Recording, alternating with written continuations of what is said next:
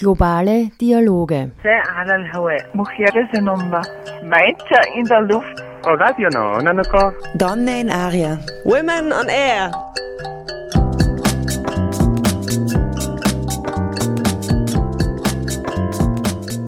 Immer abrufbar auf www.noso.at.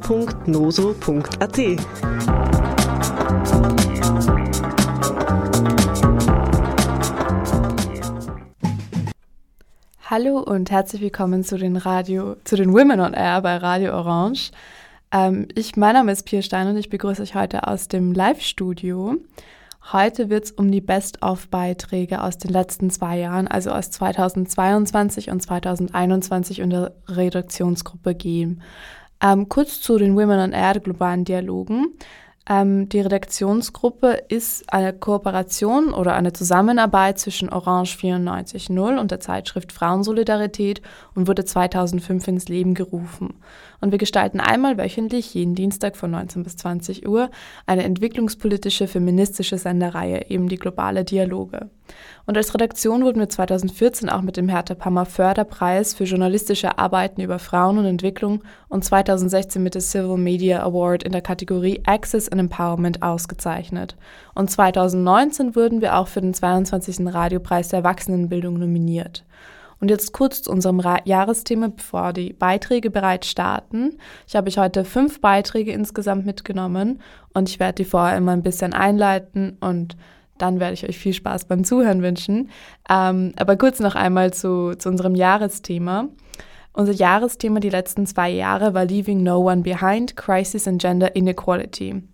Weil die Corona-Krise hat uns nämlich gezeigt, wie die Klimakrise ähnlich deutlich, dass nicht alle Menschen im selben Ausmaß von Zusammenbrüchen des Systems betroffen sind. Vor allem Frauen haben es nämlich in Notsituationen global betrachtet besonders unterschiedlich eigentlich schwer weil Frauen sind strukturellen Mehrfachdiskriminierungen ausgesetzt. Sie übernehmen als systemerhaltende Care-Arbeiterinnen zusätzliche Lasten, um staatliche Defizite aufgrund von beispielsweise Austeritätspolitiken auszugleichen, bei gleichzeitigen drohenden langfristigen negativen Auswirkungen.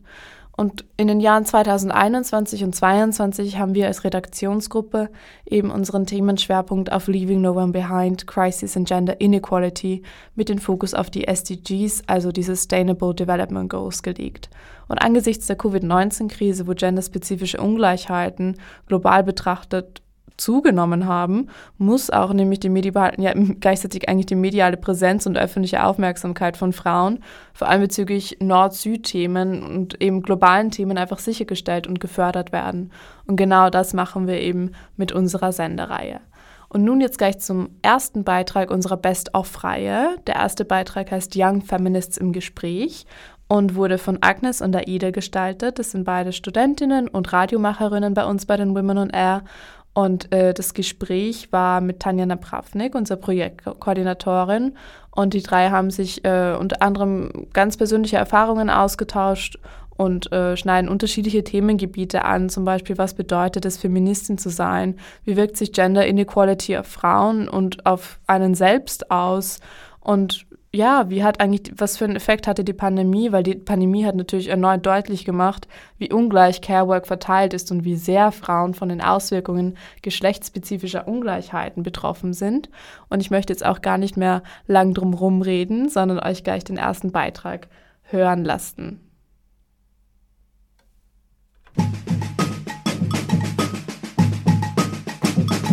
Globale Dialoge. Meiter in der Luft. Donne in Aria. Women on Air.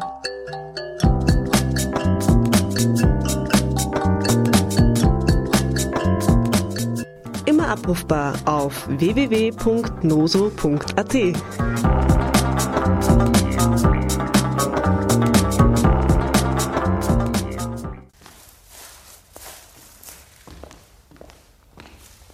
Was bedeutet Feminismus für euch?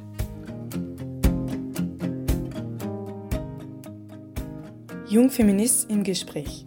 Bedeutungen, zwei Erfahrungen. Ein Beitrag von Aida Ovil. In der Sendung kommen zwei Studentinnen und junge Women on Air zu Wort. Agnes und ich. Tanja ist die Moderatorin. Wir reden über Feminismus im Allgemeinen. Wir fragen uns, warum er wichtig für uns ist, beziehungsweise warum und wie wir Feminismus bei den Women on Air umsetzen.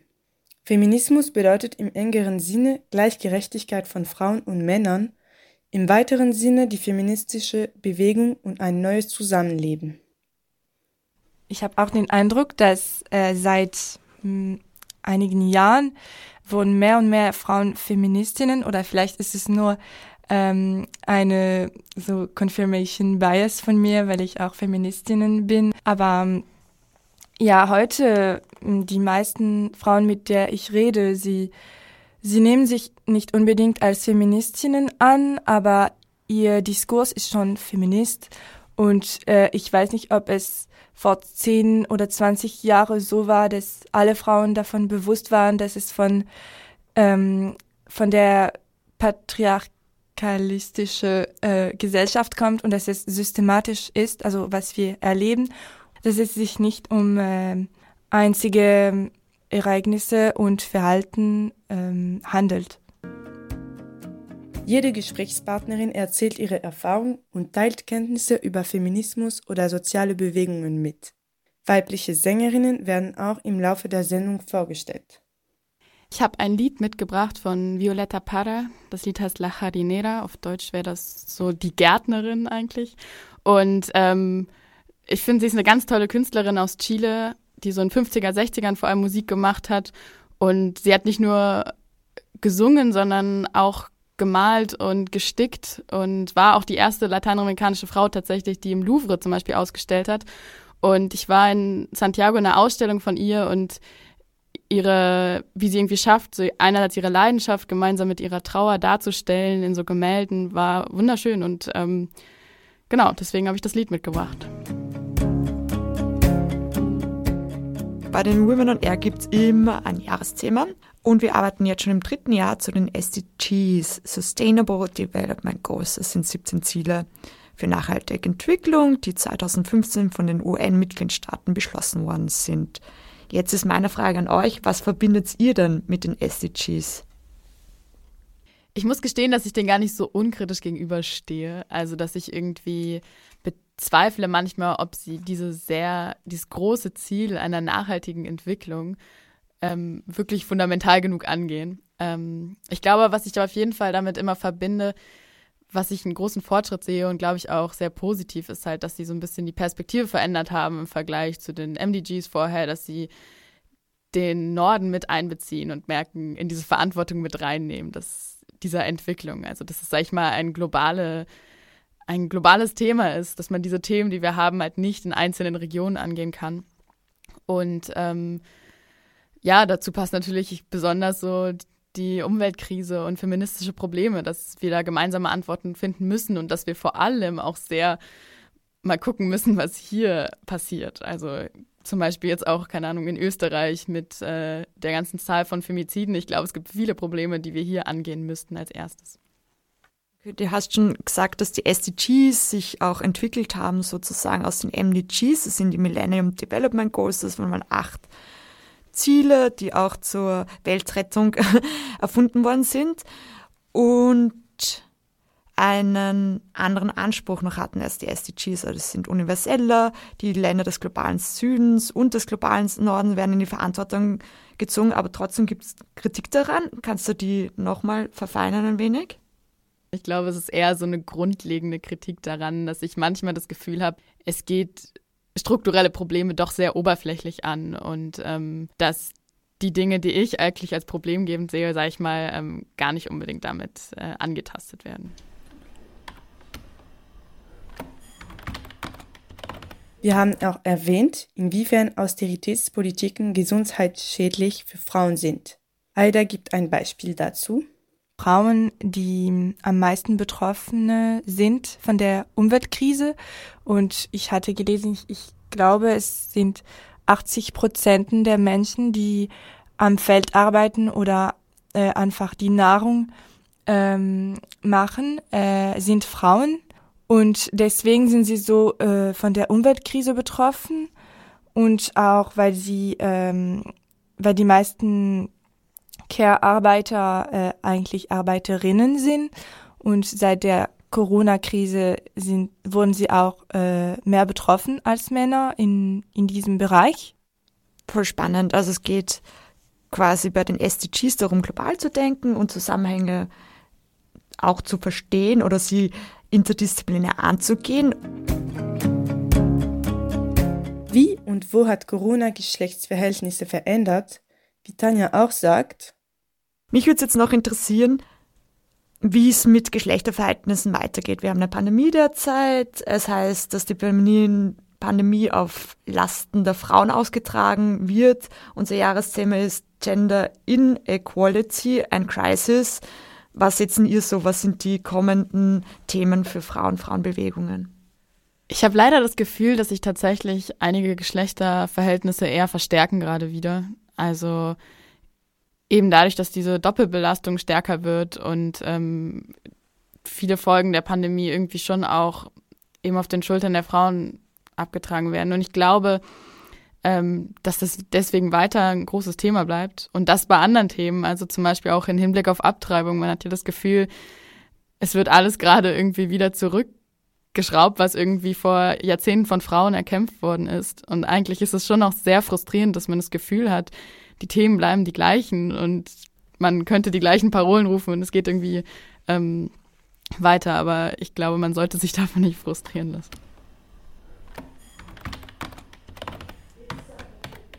Schließlich, was wir uns von dieser Diskussion merken können, ist, dass Umwelt- und Genderfragen global und gemeinsam überdacht und gelöst werden müssen. Was wir uns für die Zukunft wünschen? Radio machen, damit die Frauen wie wir einen Raum haben, um die Frauenbewegungen aus der ganzen Welt weiterzutragen. Vielen Dank fürs Zuhören.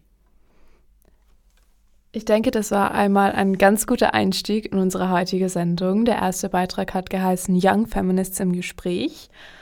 Und der zweite Beitrag, der zweite Best-of-Beitrag von unserer Redaktionsgruppe heißt All as Communis Collective Solutions for Individual Problems. Und nachdem diese Sendung bzw. dieser kleine Beitrag auf Englisch gestaltet ist, werde ich ihn auch auf Englisch einleiten. Olas Comunes can be translated as a solidarity kitchen or as solidarity kitchens but it's way more than just cooking together. How Pilar, and Pilar, Pilar Mason is a chef and activist from Santiago, Chile, who lives and works in Germany, describes it. It's, it's a huge pot so that everybody gets fed. It's about taking action in times of crisis, about empowerment, and about learning how to self organize. It's feminist, it's resistance, it's powerful. In Chile, uh, in Chile, it, it, or Chile has a long history, but started to bloom again in a recent crisis connected to the repressions during the 2019 revolt and the pandemic. And Pila talks about the beauty and the strength of all that. And Hannah Bard created this podcast. Globale Dialoge.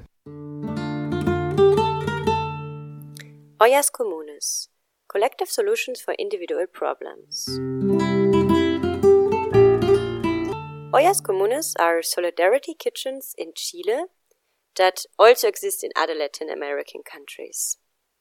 It's a unique form of self organization in order to be independent from any state or religious institution, not only but especially in times of crisis. Pilar Mason is a chef from Chile and she will explain in interview sections how they were found and reactivated, what was their role in recent crises like the revolt of 2019 and the COVID 19 pandemia, but especially why cooking together can be an extremely resistant, feminist, and empowering thing to do.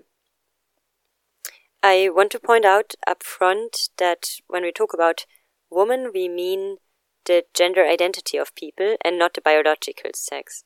When we say woman, we want to refer to the roles and behaviors that seem to be expected from women and men by the society, but it's supposed to include queer people as much as cis women, even though that in the interview we didn't manage to completely leave the binary view.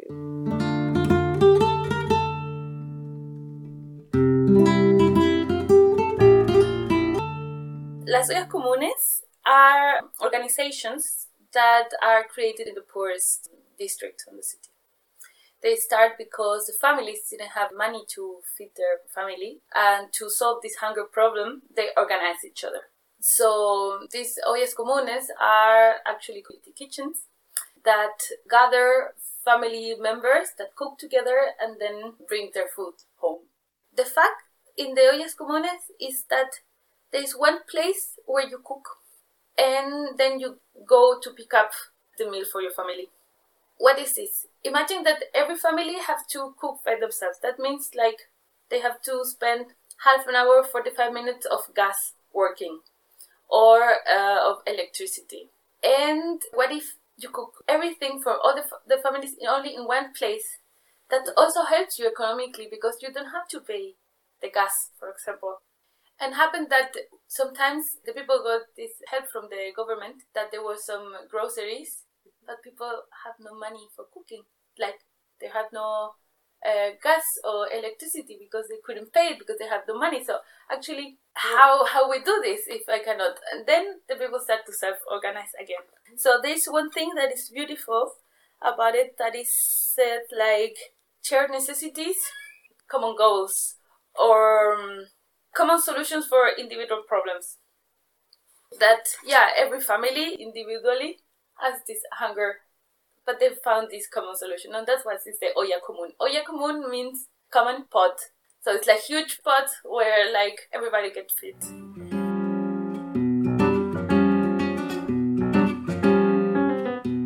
Before, of course, in dictatorship, like people has hunger.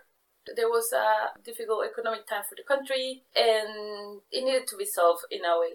So the state didn't do so much, and the only institution that was uh, helping in these issues was the church. The thing is, like, since there was any answer from the state to solve these problems, they decide to organize themselves in a way that they are all equals. Because when you depend from that institution to get your food, also you get that you are able to do it. You know, yeah, you don't depend from the state or the yeah institution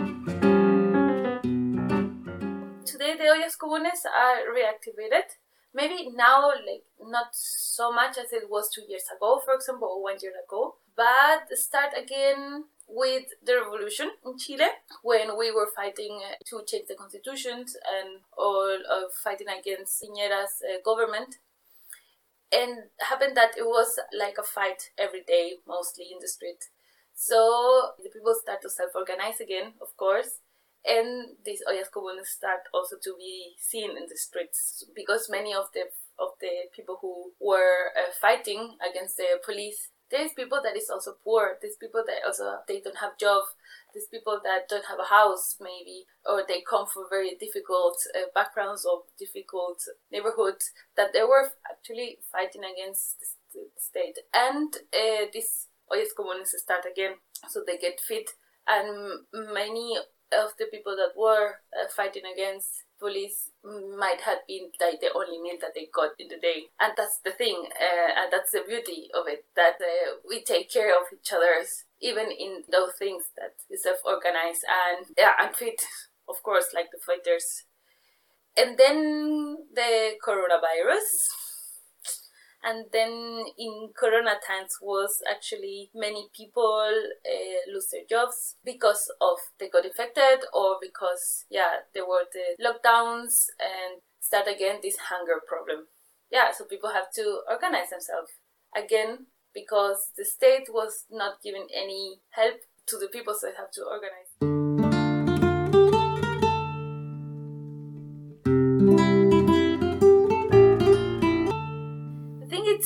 it's so important or it's so beautiful that women that before were only at home taking care of their family of their kids now they have a public role. Now they have to first like learn how to organize themselves with others. This putting your voice out and uh, making decisions in common was mostly delegated to the guys. And now with these ollas comunes the women in a way they found a place where what they say is heard and they have to do the stuff so they don't depend of the men to to to create the solution so they are creating the solution and also good thing is that also they are equals in the kitchen or like in this olla común. And the fact that there is no this hierarchy, also it's like super powerful too. Yeah, because it's also, I mean, like the ollas comunes or the feminists is also like a answer of the system that is happening against the patriarchy and against all the suppression that in a way we cannot keep proclamating the same schemas that like the patriarchat it's giving us in, in these self-organized spaces. Still, it's important like the organization and how they do it to not replicate those because we are all here in the same, you know, we are all have the, the same problems and we are looking for a solution. So I cannot have a boss for that. I'm I'm as active as you and I'm as used as you to find. So I have these tools, you have those other tools. We have to work together and yeah, and solve the problem that is that is in this case, I don't know, food problems. In another case yeah. could be, I don't know, fighting against violence. That cannot be a hierarchy. Like it doesn't work. They don't like the idea of to have a chef on top.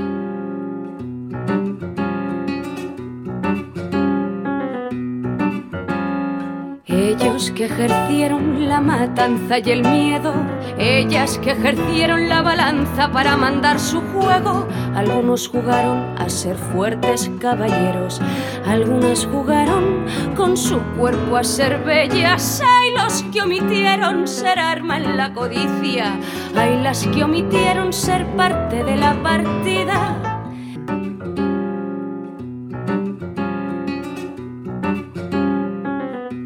A place where a lot of political things happening. Yeah, political discussions. Because also, I mean, since it's a place where they gather, they also talk about other kind of problems, you know? They talk about, for example, the violence. What do we do? How do we protect our kids? How do, um, I don't know, the street is bad. We need to go to the rat house. Uh, what's the name? um, yeah, to talk with them, to make them fix the street, for example. And the fact that this started just for the people or the women there, I got more empowered. So now they are more confident about themselves and seeing that they, with their work, they actually mm-hmm. do something. This is like a good step to also go a little bit beyond of only this organization. There's people that came from these places that now are writing the constitution in Chile, for example. There's people that came that are in the Congress and because they represent also these communities and in a way they have all the support from their communities too and they believe and they win the elections and they are part of it. And without this self-organized and this power uh, of this organization these people will never be represented in a more like macro political way into the country you know Hallo und herzlich willkommen allen neue Hörerinnen, die uns gerade gejoint haben. Äh, ihr seid hier bei den globalen Dialogen bei den Women on Air und heute hört ihr die Best-of-Beiträge der letzten zwei Jahre, also der Jahre 2022 und 2025. Und den Beitrag, der jetzt gerade eben gespielt hat, war Olas Comunes und es ging um eben die Solidarity Kitchens in Chile. Der nächste Beitrag ist von Milena Gegois. Sie ist seit 2019 eine Women on Air und ihr Beitrag heißt At the Heart of Fortress Europe. Denn seit dem Sommer der Migration 2015 und der Schließung der Balkanrouten im Jahr 2016 versuchen Menschen auf der Flucht über Bosnien-Herzegowina in die EU zu gelangen.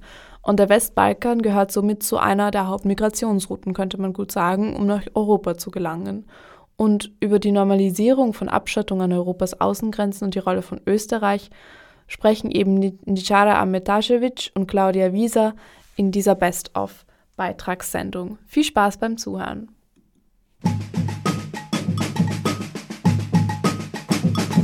Globale Dialoge. Hallo und herzlich willkommen bei den Women on Air. Ich bin Milena Janagegios und den diesjährigen Jahresbeitrag widme ich zwei Aspekten der europäischen Migrationspolitik – zum einen geht es um die Situation an den EU-Außengrenzen und zum anderen um die Rolle Österreichs, wenn es um die sogenannte Sicherung eben jener Grenzen im Westbalkan geht. In einem früheren Beitrag mit dem Titel Der systematische Rechtsbruch an Europas Grenzen habe ich versucht, die unterschiedlichen Dimensionen dessen zu beleuchten, was mittlerweile zur Routine an den europäischen Außengrenzen geworden ist. Die Rede ist von Pushbacks, die staatlich durchgeführte, illegale und oft gewaltsame Abschiebung von Geflüchteten zu Wasser oder zu Land, bei denen die Betroffenen meist unmittelbar nach Grenzübertritt zurückgeschoben werden, ohne die Möglichkeit zu bekommen, einen Asylantrag stellen oder deren Rechtmäßigkeit gerichtlich überprüfen zu lassen. Das eigenmächtige Handeln einiger Mitgliedstaaten wie Griechenland, Polen und Kroatien, aber auch potenzieller Beitrittskandidaten wie Bosnien-Herzegowina oder Serbien wurde bereits im vergangenen Jahr von engagierten Journalistinnen dokumentiert. Die Beweislage ist erdrückend und bestätigt, die Brutalität und Entrechtung an der Außengrenze der EU ist so alltäglich geworden, dass selbst der grausame Tod von fast 30 Migranten am 24. Juni dieses Jahres vor den Toren der spanischen Exklave Melilla kaum mehr Beachtung finden als ein kurzes Empörungsrauschen in den sozialen Medien. An den europäischen Grenzen, die immer weiter vorverlagert, sozusagen externalisiert werden, werden zugleich auch die Grenzen des Rechts ausgehandelt. Welche Menschen werden als Rechtssubjekte anerkannt und welche können straflos getötet oder ihrer Menschenrechte beraubt werden? Das Grundrecht auf Asyl ist zunehmend in eine Maschinerie der Abschottung, Zermürbung, Kriminalisierung und Inhaftierung verkehrt worden. Neben der Grenzgewalt gewinnen Lagerkomplexe und Verwaltungshaft zunehmend Bedeutung im europäischen Grenzregime. Das wird insbesondere an den EU-finanzierten Sammellagern deutlich, die gerade auf den griechischen Inseln gebaut werden. Aber eben auch im westlichen Balkan, an der EU-Außengrenze von Kroatien nach Bosnien-Herzegowina und Serbien.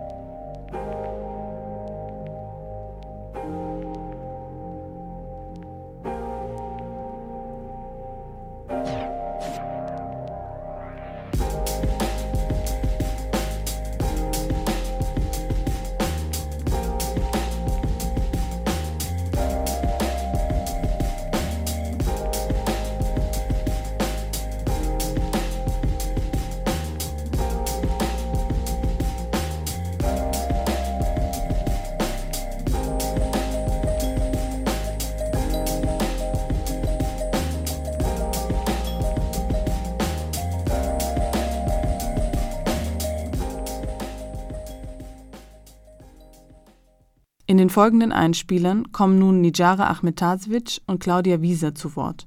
Sie sind die Verfasserinnen der mittlerweile erschienenen Studie At the Heart of Fortress Europe, welche die Rolle Österreichs bei der Externalisierung der europäischen Außengrenzen analysiert.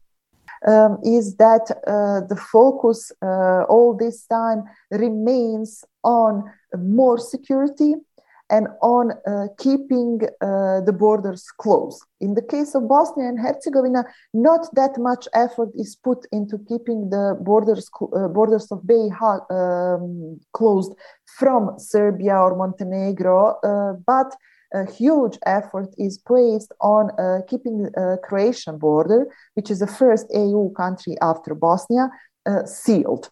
And that's why uh, so many pushbacks. In the same way, uh, Serbia performs uh, kind of like a duty of um, border guard Uh, for uh, their uh, countries that are neighboring um, the, uh, Serbia and that are part uh, of the EU.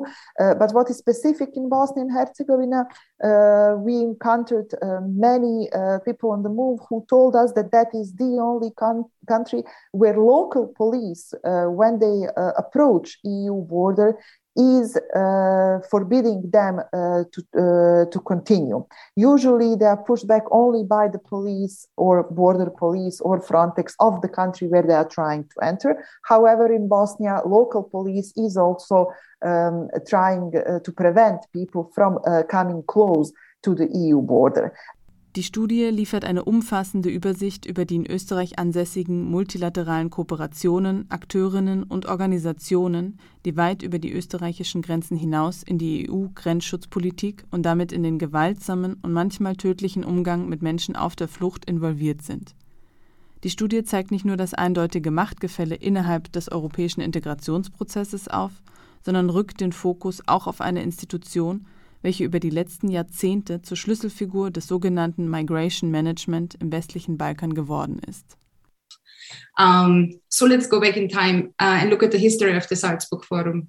Uh, in August 2001, uh, Austrian Interior Minister Ernst Strasser, back then um, a member of the Austrian People's Party, invited his colleagues from Slovakia, Slovenia, Czech Republic, Hungary, and Poland uh, to one of the country's most prestigious prestigious tourist destinations in Salzburg to initiate a so-called Central European Security Partnership called Salzburg Forum. Back then, only Austria was a full member of the European Union, and the multilateral cooperation, the Salzburg Forum, should serve the preparation for the other countries for EU accession. However, in the years ahead, the Salzburg Forum provided a space for, and I quote here, regional police cooperation as well as regional cooperation on border control, fighting the trafficking of people and asylum, as well as the exchange of opinions on particular EU matters. The informal group meetings between these different member states that took place twice a year developed into different working groups and sub working groups, for example, the Central European Operational Network, which enabled the members to build common policy center, poli- police centers, joint patrols in border areas, and the exchange of liaison officers. And people who have been working on pushbacks uh, in different border regions and have been thinking about how is it that the police can cooperate so um, you know electantly about different uh, pushbacks um, you you have to come back to the Salzburg Forum and look at these different bilateral agreements Das Salzburg Forum also als integraler Bestandteil der österreichischen internationalen Sicherheitsstrategie und Österreich in der Schlüsselrolle, wenn es um den Aufbau und die Vernetzung von Akteurinnen geht, um die Abschottung Europas auch auf diplomatischer und informeller Ebene zu ermöglichen. Im letzten Mitschnitt geht es jetzt noch um eine bedenkliche Veränderung im NGO-Bereich, also einem ursprünglich unabhängig von Regierungsweisungen handelnden Bereich, hin zu einem staatlich finanzierten Ausführungsorgan oder einer weiteren Externalisierung. Konkret geht es um die österreichische und weltweit tätige Hilfsorganisation Hilfswerk International. So you really see that they are extremely close uh, to this question of securitization and um, what they are specifically doing or what we have been discussing with them in our interviews were that they organize um, different meetings. So their official narrative was like we are good listeners. We have to bring people together. Nothing is working because uh, iom is just implementing from above and we are an alternative to all of that. So we we provide spaces to come together, like conferences. And here you see one of the uh, Sarajevo migration dialogues brought together a number of regional and European officials. So here you have, um, you know, whoever is engaged in the question of uh, border externalization basically is coming together in these dialogues. And um, I think with what I want to stop here, and maybe Nijal, you want to add something. Um, what was really striking in the interviews uh, with officials of Hilfswerk International was that we have been asking them about the future, right? So you're engaged now in securitization of, of this border regime. So what will happen in the next five years? And um, you know, there was not much reaction. And one of it was that uh, International is not engaged in politics. Um, Another answer was that Camp Lipa might be a nice amusement park or a center for locals in the years to come. And so we really felt that, that there is like a distance and something that they don't want to speak about because they know exactly um, where they are involved in. Der Umgang mit Geflüchteten aus der Ukraine hat gezeigt, dass Europa in der Lage ist, sich in ein positives Verhältnis zu Flucht und Migration zu setzen. Menschen müssen nicht an der Grenze sterben oder über Jahre in Haftlagern festgesetzt werden. Eine gemeinsame Bewegung gegen das tödliche Grenzregime braucht eine antirassistische Ausrichtung, die gleiche Rechte für Fliehende aus allen Ländern einfordert. Die jüngste Corona-Krise macht ähnlich wie die Klimakrise deutlich, dass nicht alle Menschen im selben Ausmaß von Zusammenbrüchen des Systems betroffen sind und sein werden. Denn no one is safe until everyone is safe. In diesem Sinne bedanke ich mich fürs Zuhören. Bis zum nächsten Mal bei den Women on Air globalen Dialogen. Und das war der Best-of-Beitrag at the Heart of Fortress Europe. Der nächste Beitrag und der vierte Beitrag von heute heißt Wer ist der Lobau-Autobahnprotest und was hat es mit den Besetzungen der Baustellen auf sich? Der Beitrag ist gestaltet von Charlotte Fleischmann und sie ist erst seit letztem Jahr bei uns. Das heißt, sie ist eine relativ neue Women on Air. Und in dem Beitrag geht es ähm, genau um diese Frage, die der Titel eingestellt. Ähm, weil man spürt, man spürt es einfach in der Sendung nach. Es sind Gespräche mit anwesenden Menschen auf dem Protestcamp und den Besetzungen und äh, es schafft eine gewisse Art, einen Einblick in die unterschiedlichen Lebenswelten der AktivistInnen. Und eine kurze Übersicht klärt über den geplanten Autobahn auch auf. Und wie es, die Frage, wie es dazu gekommen ist, dass sich der Protest äh, gegen das Bauvorhaben von Kritik zur Besetzung entwickelt hat, ähm, das hört ihr alles in dem Best-of-Beitrag. Es wird gesungen, kritisiert, geschimpft, gelobt und viel Spaß beim Zuhören.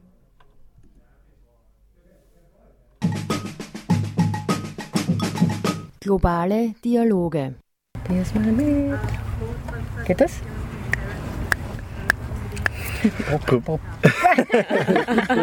Warte mal, eins, zwei, drei, vier, eins. Probier's mal. So ist glaube ich richtig. Probier's mal mit nem Klimastreik, sei ungehorsam, sei bereit, zeig deinen Gut und grüß die Polizei. Hi Polizei! Denn die Geschichte hat gezeigt, mit Mut und auch Beharrlichkeit, da brechen alte Machtstrukturen leicht. Hallo an dich oder euch da draußen. Ich bin Charlie, eine Woman on Air und Heute ist der 15. September und ich habe die letzten drei Tage hier auf dem Protestcamp in Hirstetten, Wien verbracht und mit den unterschiedlichsten Menschen gesprochen über den Protest, über die Besetzungen und ja, eigentlich über ihr Leben hier. Und ich hoffe, ihr habt Spaß beim Hören und werdet genauso inspiriert wie alle Menschen hier eigentlich sich gegenseitig inspirieren. Die Zeit, in der du hier warst, da gab es ja bestimmt ganz viele neue Erlebnisse und, und Dinge, die dann auf jeden Fall auch irgendwie die Themen prägen, über die man so nachdenkt. Und meine Frage wäre, ob es jetzt in der letzten Zeit hier irgendwie drei Worte gab, die dir vermehrt durch den Kopf gespürt sind? Mhm. Wohlfühlen. Mhm. Mhm. Gemeinschaft. Mhm. Und Safe Space. Austausch, Glück und Zach. Ja, ja voll, eigentlich wirklich. Es ist genau das. Ja. Gemeinsam, bunt und entschlossen. Ähm, Gemeinschaft, Augenhöhe, Teilen. Und. Geradeaus, vorwärts, 10 Uhr. Mm, Ziel. Beim Mhm. schwarzen Wandel links. Also hat es das gemeinsame Ziel gibt. Schwarze Wanne. Ja. Ja, genau so. Menschlich. Zweimal. Eine für den Konsens. Salat und eine fürs Ding. Konsens, ja. Also Sommer, äh, Gemeinschaft und sehr energiereich.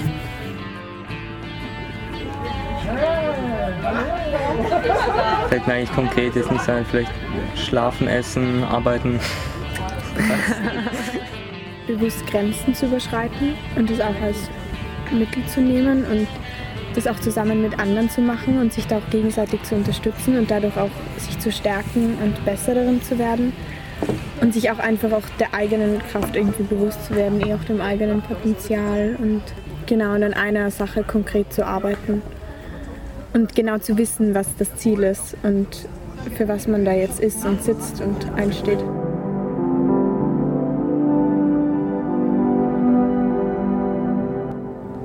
Bevor wir tiefer eintauchen, würde ich gerne für alle, die noch nie von der Stadtstraße oder dem geplanten Bauvorhaben der Stadt Wien gehört haben, ein bisschen eine Übersicht geben. Gegen welches Bauvorhaben wird protestiert? Es handelt sich hier einerseits um die Errichtung der S1 Wiener Außenring Schnellstraße, die sogenannte Lobau-Autobahn, die zum Teil als Tunnel im Untergrund des Naturschutzgebiets Lobau geführt werden soll. Und andererseits um die sogenannte Stadtstraße Aspern, welche die Seestadt Aspern im Norden an die A23 S2 beim Knoten Hirschstetten anschließen soll, sowie die Verbindung der beiden durch die Spange Seestadt Aspern. Die politische Entscheidungen für die Projekte liegen bereits Jahrzehnte zurück. In der Zwischenzeit hat sich natürlich viel getan. Der Lobau-Tunnel und auch die Stadtstraße sind mit dem erklärten Ziel Klimaneutralität 2040 der österreichischen Bundesregierung und auch der Wiener Stadtregierung sowie anderen erklärten Zielen, zum Beispiel dem Pariser Klimaabkommen, einfach nicht in Einklang zu bringen. Auch die Konzeption des Straßenbauvorhabens entsprechen nicht dem Stand der Wissenschaft für Verkehrsplanung und Stadtgestaltung. Das zumindest sind die Ergebnisse der TU Wien, die mehrere Studien zu dem Thema veröffentlicht hat. Die Befürworterinnen des Bauvorhabens sind der Meinung, dass das zu erwartende Bevölkerungswachstum der Bezirke jenseits der Donau, also Floridsdorf, Donaustadt und Seestadt, den Bau notwendig machen. Die Straßen sollen also das Verkehrsaufkommen innerhalb der Wohngebiete und auch in Wien reduzieren, Arbeitsplätze schaffen und für mehr Lebensqualität sorgen. Der momentane Stand der Dinge ist folgender. Der Bau des Lobau-Tunnels wurde vorerst gestoppt, weil die Klimaschutzministerin Leonore Gewessler von den Grünen eine Evaluierung aller in Planung befindlichen Autobahn- und Schnellstraßenprojekte der ASFINAG angeordnet hat.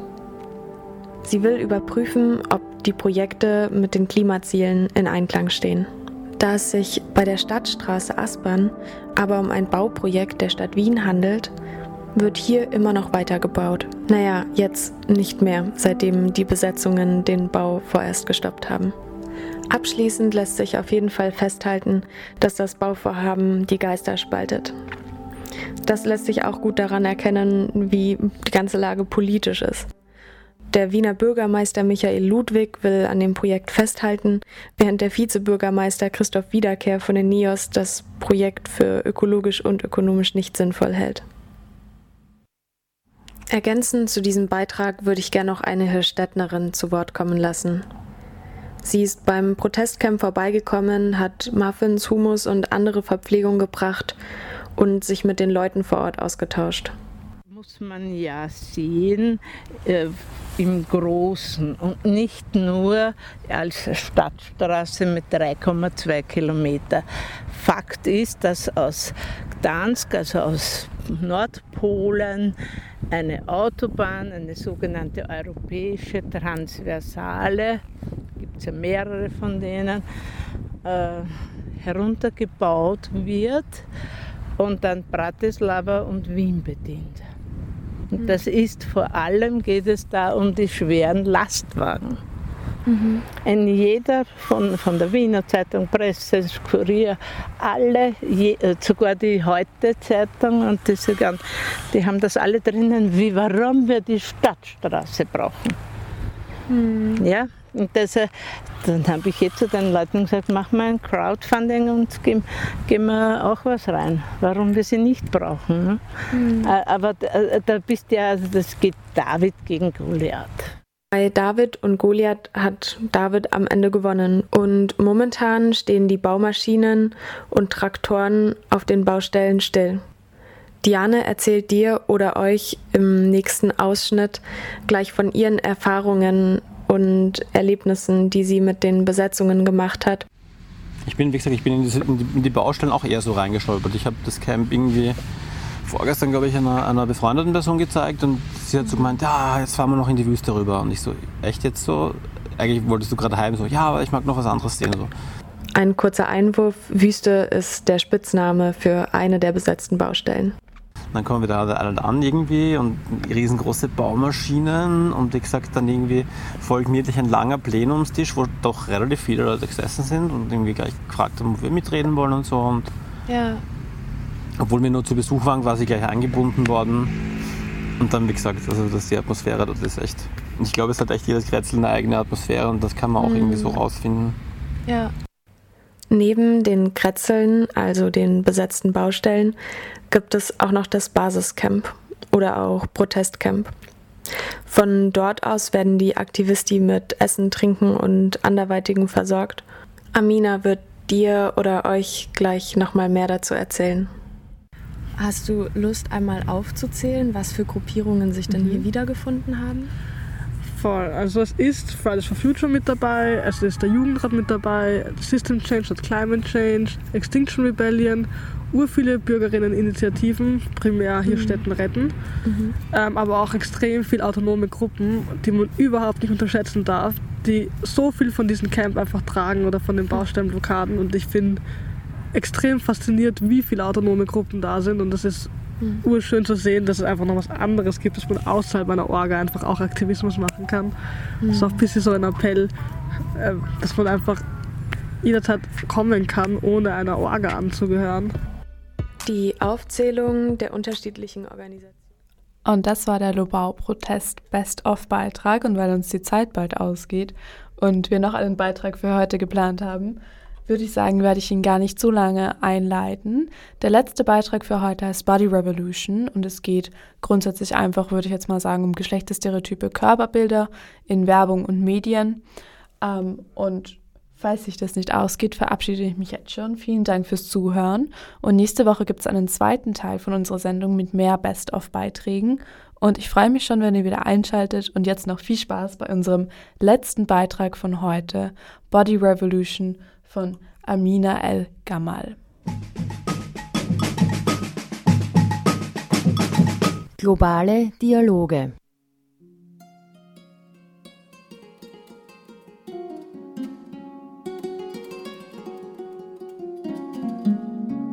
Body Revolution. Ein Beitrag von Amina El Gamal. Geschlechterstereotype Körperbilder sind in Werbung und Medien allgegenwärtig. Ihre Präsenz erreicht durch soziale Medien eine neue Dimension. Nicht nur in Österreich, sondern auch in ganz vielen anderen Ländern werden dabei überwiegend eindimensionale Schönheitsideale transportiert. Sie sind von sexistischen und rassistischen Stereotypen geprägt. Das Projekt Body Revolution des Vereins Amazone in Kooperation mit Plan G eröffnet Räume der Auseinandersetzung und der Beschäftigung mit Körperbildern und Normen weltweit in ganz enger Zusammenarbeit mit Jugendlichen. Hier forschen, recherchieren, diskutieren und hinterfragen Jugendliche unterschiedlicher Hintergründe in Workshops und anderen Formaten dieses Thema. Katharina Buri und Ariane Grabherr vom Verein Amazone in Bregenz erzählen ein bisschen mehr über das Projekt Body Revolution.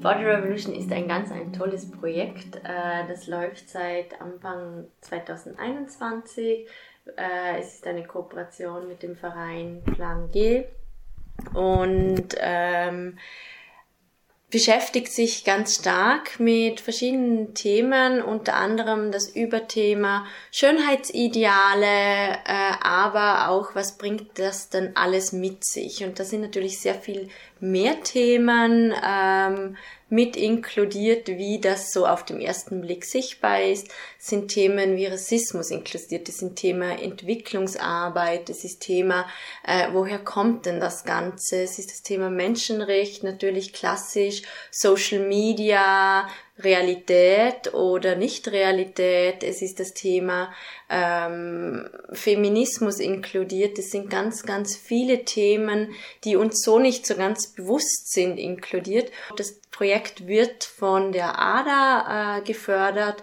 und das Projekt gibt uns die Möglichkeit, ganz viel Vernetzungen stattfinden zu lassen. Es gibt uns die Möglichkeiten, mit Jugendlichen zu arbeiten, mit Jugendlichen das Thema genauer anzuschauen und auch zu schauen, was brauchen denn die Jugendlichen, um das Thema zu verarbeiten, was für Handlungsstrategien brauchen sie, wo stehen sie auch. Ähm, und das große Thema, viel mit Medien konfrontiert, wir werden mit Sexismus, Sexismus äh, Schönheitsidealen konfrontiert. Und was macht das mit uns? Und äh, wir arbeiten mit den Jugendlichen zu dem Thema und äh, versuchen so Methoden zu erstellen, die wir weitergeben können, die wir auch mit Multiplikatorinnen anschauen, die wir aus verschiedenen Bereichen zuziehen, die mit uns Workshops machen, um auch das weiterzugeben an weitere Jugendliche.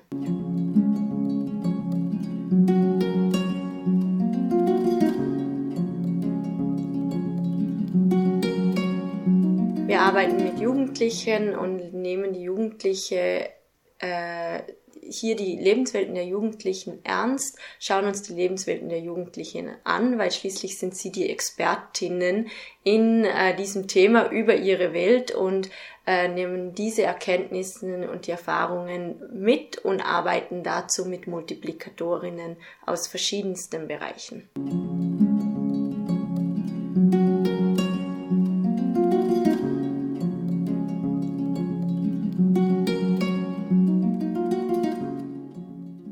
Ein wichtiger Aspekt, wenn es um das Thema Schönheitsideale und Normvorstellungen geht, sind die Medien. Medien jeglicher Art umgeben uns ständig in unserem Alltag. Sie beeinflussen, wie wir uns selbst wahrnehmen, wie wir andere wahrnehmen und auch bewerten und auch was wir schön finden und was wir nicht schön finden. Und genau deshalb ist Medienkompetenz ein wichtiger Aspekt des Projektes Body Revolution. Wir sind von Medien, Social Media immer umgeben. Es ist ein ständiger Begleiter äh, von uns, ob das nun äh, das Handy ist oder doch einfach die Online-Welt generell.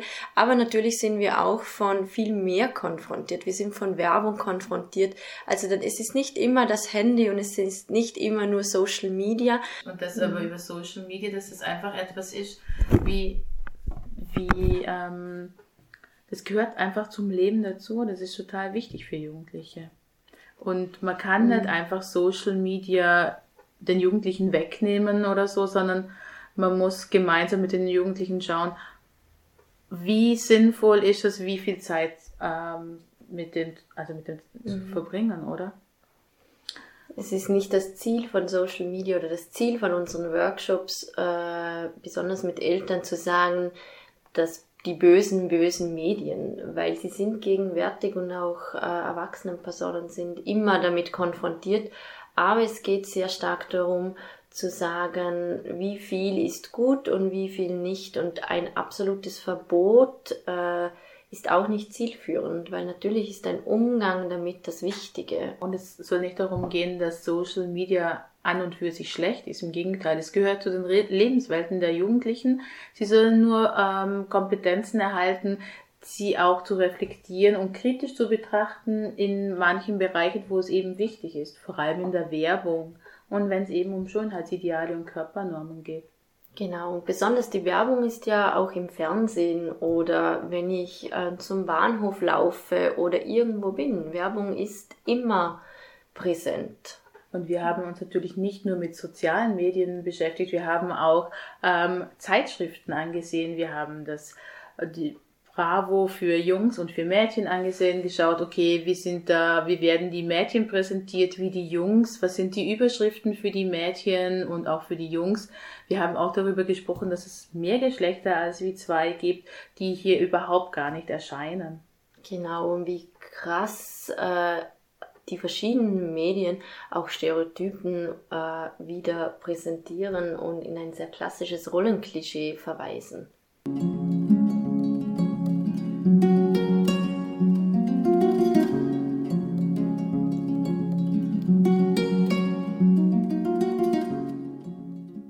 Was ich mir für äh, die Zukunft wünsche, ist, dass die Jugendlichen ähm, teilhaben, ähm, dass, dass nicht nur über sie gesprochen wird, sondern mit ihnen gesprochen wird. Das veranschaulicht dieses Projekt auch sehr gut, weil die Jugendlichen hier in alle Prozesse mit eingebunden sind. Ähm, es gibt immer wieder eine Schleife zurück zu den Jugendlichen, die dann auch die Methoden wieder ausprobieren und sie sind immer ähm, im Mittelpunkt in diesen ganzen Prozessen. Das ist total wichtig, dass sie eben dieses Gefühl haben und auch wissen, sie sind Teil dieses Projektes und sie sind mittendrin und es wird nicht über sie bestimmt oder nur über sie gesprochen.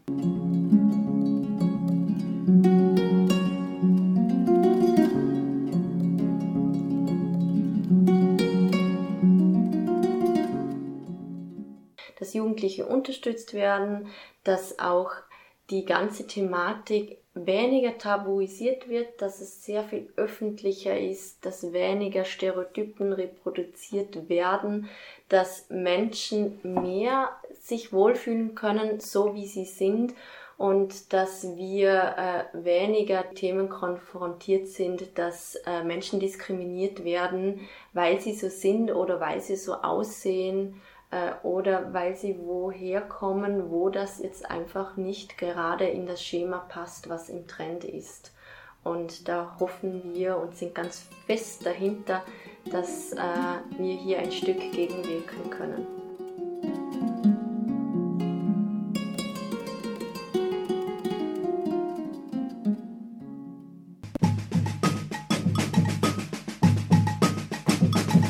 Globale Dialoge. in der Luft. Donne in Aria. Women on Air.